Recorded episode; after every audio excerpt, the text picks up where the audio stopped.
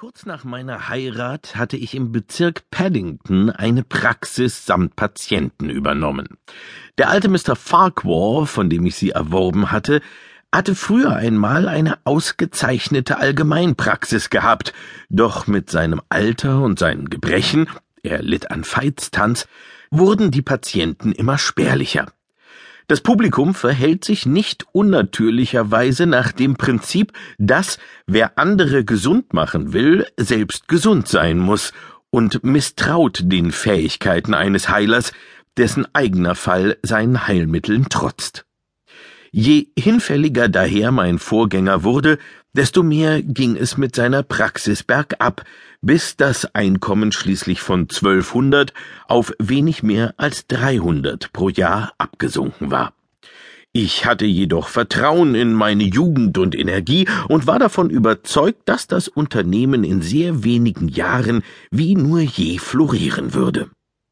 Nach Einrichtung der Praxis wurde ich 3 Monate lang sehr stark von Arbeit beansprucht und sah wenig von meinem Freund Sherlock Holmes, denn ich war zu beschäftigt, um der Baker Street einen Besuch abzustatten, und er selbst ging selten und nur aus beruflichen Gründen aus. Ich war deshalb überrascht, als ich eines Morgens im Juni, da ich nach dem Frühstück gerade das British Medical Journal las, das Klingeln der Glocke hörte und gleich darauf die hohen, etwas schneidenden Töne der Stimme meines alten Gefährten.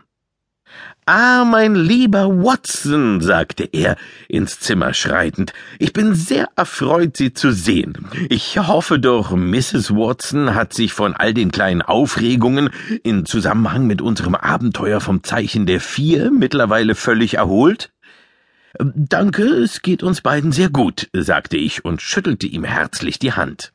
»Und ich hoffe außerdem«, sagte er, indem er sich im Schaukelstuhl niederließ, »dass die Belange der ärztlichen Tätigkeit das Interesse, das Sie an unseren kleinen Deduktionsproblemen zu nehmen pflegten, nicht gänzlich ausgelöscht haben.« »Im Gegenteil«, antwortete ich, »erst gestern Abend habe ich meine alten Aufzeichnungen durchgesehen und einige unserer früheren Ergebnisse geordnet.« »Sie halten Ihre Kollektion doch hoffentlich nicht für abgeschlossen.« »Keineswegs. Ich wünsche mir nichts mehr, als noch weitere solche Erfahrungen zu machen.« »Heute zum Beispiel?« »Ja, heute, wenn Sie wollen.« »Und so weit weg wie Birmingham?« »Gewiss, wenn Sie es wünschen.« »Und die Praxis?« »Ich versehe die meines Nachbarn, wenn er weggeht.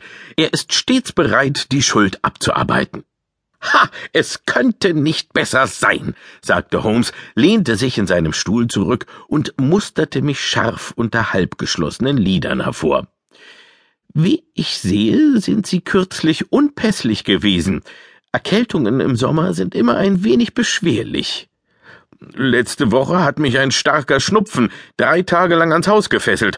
Ich dachte allerdings, ich hätte jede Spur davon abgeworfen.« »Das haben Sie auch. Sie sehen bemerkenswert robust aus.« »Woher haben Sie es dann gewusst?« »Mein lieber Freund, Sie kennen doch meine Methoden.« »Sie haben es also deduziert?« »Gewiss.« »Und woraus?« »Aus Ihren Pantoffeln.« Ich starrte auf die neuen Glanzledernen hinunter, die ich trug. »Wie um alles in der Welt?«, hob ich an, aber Holmes beantwortete meine Frage, bevor sie noch gestellt war. »Ihre Pantoffeln sind neu«, sagte er, »Sie können sie noch nicht länger als ein paar Wochen haben. Die Sohlen, die Sie mir gerade zuwenden, sind leicht angesenkt. Einen Moment lang dachte ich, sie seien vielleicht feucht geworden und beim Trocknen angebrannt, doch nahe beim Innenriss befindet sich eine kleine runde Siegelmarke aus Papier mit den Hieroglyphen des Geschäftsinhabers darauf. Feuchtigkeit hätte sie natürlich abgelöst. Sie haben dagesessen, die Füße zum Kamin hin ausgestreckt, was ein Mann auch in einem so feuchtkalten Juni bei voller Gesundheit kaum tun würde.« Wie jede Holmesche Beweisführung schien die Sache die Einfachheit selbst zu sein, wenn sie erst einmal erklärt war. Er las mir den Gedanken vom Gesicht ab, und sein Lächeln bekam einen Anflug von Bitterkeit. »Ich fürchte, ich gebe mich ziemlich preis, wenn ich erkläre«, sagte er. »Ergebnisse ohne Gründe sind weitaus eindrucksvoller. Sie sind also bereit, mit nach Birmingham zu kommen?